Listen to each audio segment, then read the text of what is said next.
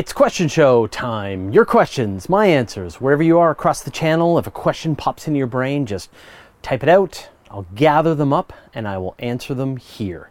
Uh, now, you're sure you're wondering where have all my videos been? Uh, we've been really busy. Uh, we just released a book, the Universe Today Ultimate Guide to Viewing the Cosmos, written by uh, Dave Dickinson, who does all of our amateur astronomy work on Universe Today, and me.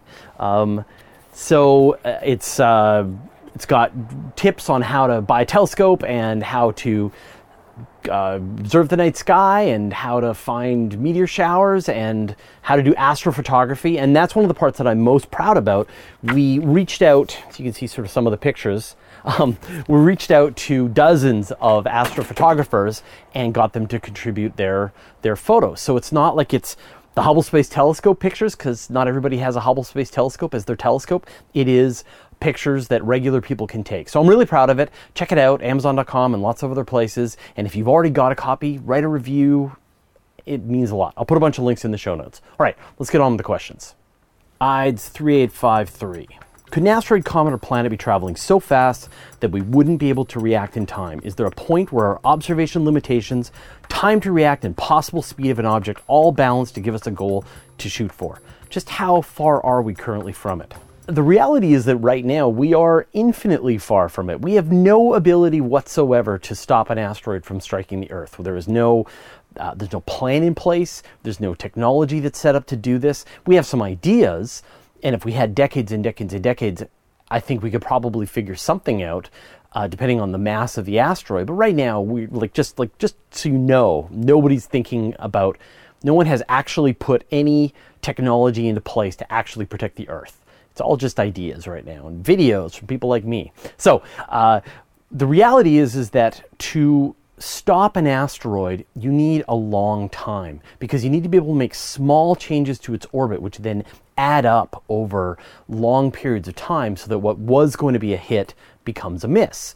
And so we would really need right now something on the order of decades to know, oh, this asteroid is going to go around the sun, uh, 15 times, and then on that 15th orbit, its orbit is going to cross with the Earth and it could collide with us. And so then we go out, we send a probe out, we move it a tiny little bit so that it never becomes, or within the amount of time that we can calculate, it never becomes an Earth crossing asteroid. So there's a ton of things to do, but essentially it's in the it's in the span of decades. And the bigger risk, of course, is things like comets, which are coming out. Say the ones that are coming right from the Oort cloud, they are coming straight in. They are uh, there's no way to sort of prevent them, stop them, and you've really only got months of notice, and we have no way to stop that. So right now, uh, we have no way to stop asteroids, and we especially have no way to stop comets. Joseph Sheenan. You previously brought up an issue of space junk proliferation, making it impossible to safely launch spacecraft from Earth. Is there a similar risk presented by asteroid mining, making it dangerous to leave the inner solar system? Thanks. No. The, the asteroid belt is gigantic. In fact, there is such huge, huge chunks of space that any spacecraft can go through the asteroid belt and essentially be unharmed every time it goes through. Maybe uh, if you want to like uh, visit an asteroid, if you specifically put that on your trajectory, then there's a chance that you could meet an asteroid. But in general, there's no way you're going to run into an asteroid, and there would be no concern. You wouldn't get, you know, with the with the Earth, it's a fairly small area, and you got all these these satellites that are buzzing around and there it could break up into small pieces, and the pieces are going to be buzzing around, and that's the risk. But in the asteroid belt, no, it's so big, and it's all going to be kind of moving in the same direction. So don't worry about it. Grounds, grounds. If we colonize the solar system like in the expanse, would water be as valuable as in the series, or do we have access to much more than we think?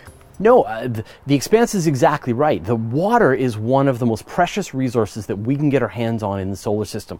It is rocket fuel, it is breathable air, it is water for drinking, it is construction material, it is all kinds of things, and we really, really, really want to get our hands on it. And the problem is that in the inner solar system, there isn't very much except for Earth. Uh, and then in the outer solar system, there's tons of it on the icy moon. So once you cross the frost line and get out towards Jupiter, then there's a lot more ice out there. And it's going to be really, really precious. It's like the the inside of the solar system is empty of all this stuff, and then once you get out to Jupiter, it's all fuel stations, and we're absolutely going to need to set up infrastructure out there to take advantage of it. David Schaefer. Is it possible for New Horizons to slingshot around a KBO and go back to planet Pluto, perhaps fall into orbit around Pluto and do all the things that we're hoping for in a follow on mission? Nope. Uh, I mean, in theory, if there was like the Kuiper belt object, but maybe it was like a planet with the mass of Jupiter, or maybe even more, then maybe you could do a slingshot around the planet and come back to Pluto if you timed everything perfectly. But there's just nothing with enough mass to help New Horizons return back to the orbit of Pluto. So New Horizons is it has gone interstellar. It is on its way out of the solar system entirely. It's got one last uh, encounter with Ultima Thule, and then it's gone. Maybe they can find another one, but that's it. So, unfortunately, uh, with this mission, it did what it was supposed to do, and they're going to have to come up with another mission to be able to get it to to do more observations of Pluto. Phil Smith. So the International Space Treaty seems clear enough. What about data images from a NASA or ESA spacecraft? There's public funding, element interest in some of these explorations. Who owns the data? What if, say, evidence of life or a real threat from an orbiting object is detected? What is the protocol or process for who and when is informed? Would it be different if the same situation was from a private spacecraft, like a private operated communication satellite from any of the many countries with varying laws and orbiters above us? Thanks. That's a great question. And the reality is is that there's a million different rules that are going to go along with this. And it's really down to the agency and the research institution or the company that owns the device that has made the observations. So I'll give you a couple, a bunch of examples here. Um, NASA pretty much takes all of the observations that it makes and it dumps it on a public server and makes it available as soon as you want. So if you are uh, a researcher, you go to the same place that the public can go and access the data as it's coming in from NASA spacecraft. So if, if a NASA spacecraft discovered uh, an asteroid or a comet or alien life or, or anything, the scientists and the public would know simultaneously. The European Space Agency with some of their spacecraft is a little different. They have some object, some uh, instruments which the data is released right away, and then other ones the data is held back for the scientists to use first because they need to do their publications, and then there's a delay, say maybe six months, a year, and then they release the data more openly. Um, if it's a private spacecraft, then it's just a private spacecraft. And it's kind of like if you take pictures with your telescope and you happen to detect an asteroid, the only way we're going to find out is if you tell us. Because it's on, was taken with your telescope, it's on your computer, it's up to you.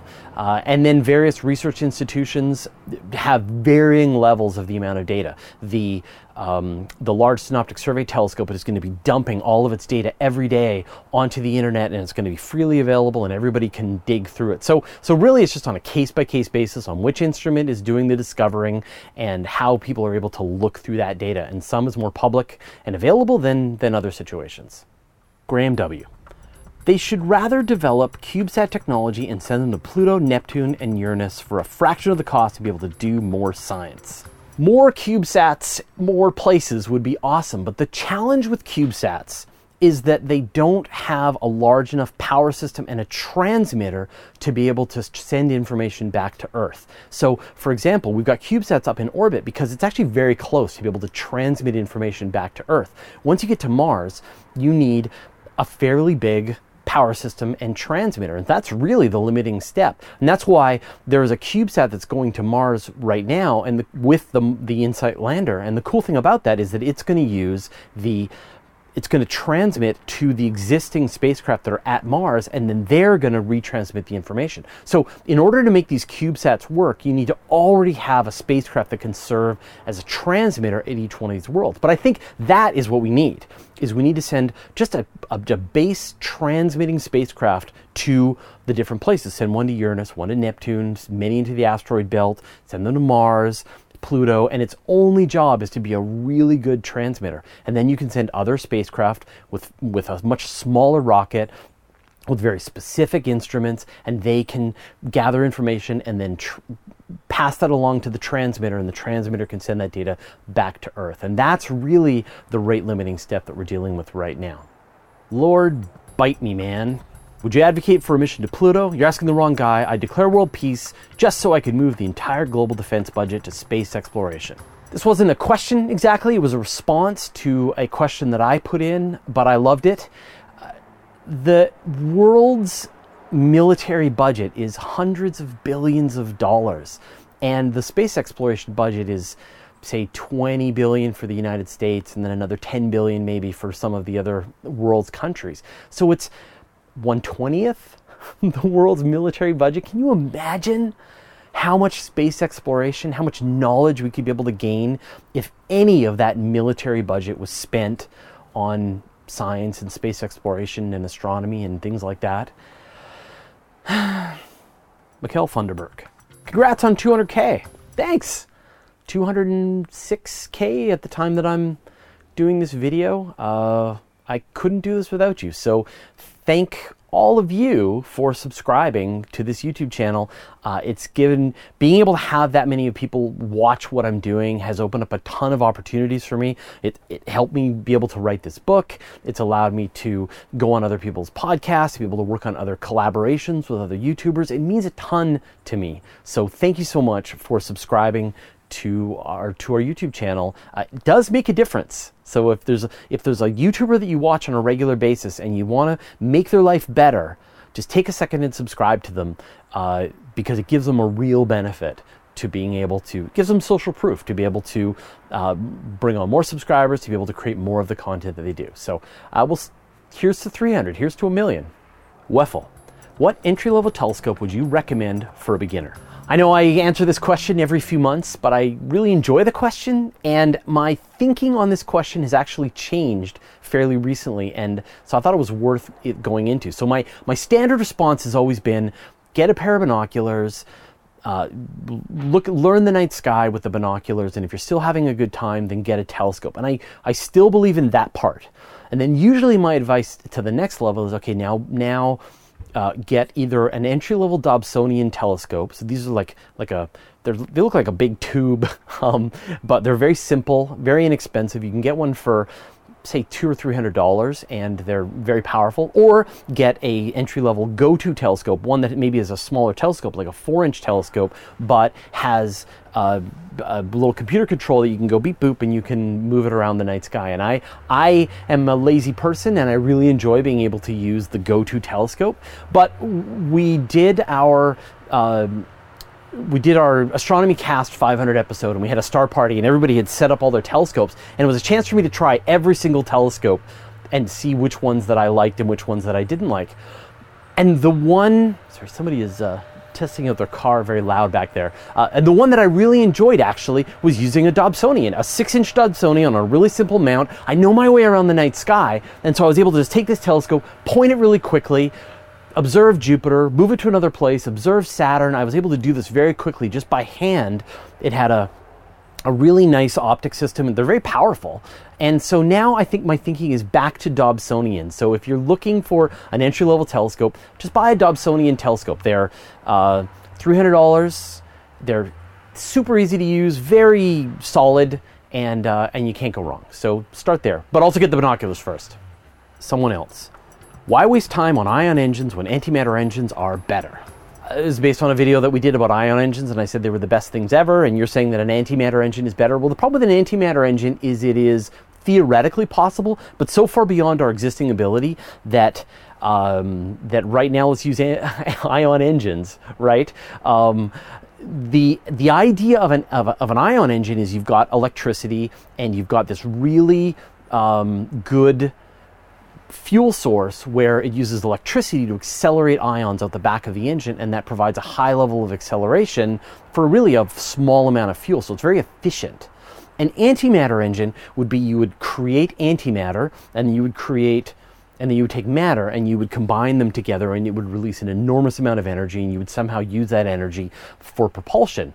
And absolutely, antimatter is the most dense energy form that we can get our hands on. Really, it's pure, it is like by the laws of physics, the best fuel source you could possibly want. But the problem is creating antimatter is incredibly expensive. It costs you millions of dollars to generate like fractions of a fractions of a fractions of a gram of antimatter. So we're going to need to get a lot better at being able to generate antimatter, to be able to store antimatter, to be able to take it to space, to be able to use it in some kind of engine. So we are decades, if not hundreds of years away from being able to use an antimatter drive. So until then, we're going to use ion engines. Uh, but but absolutely, you feel free to get your antimatter drive going, and as soon as it's reliable, I will totally recommend that people use it.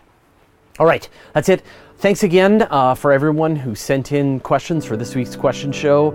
Uh, now that the book is out the way, I hope we're going to have a lot more time to do more shows and, and uh, do a lot more of this. So uh, thanks for your patience. Uh, if again, get here.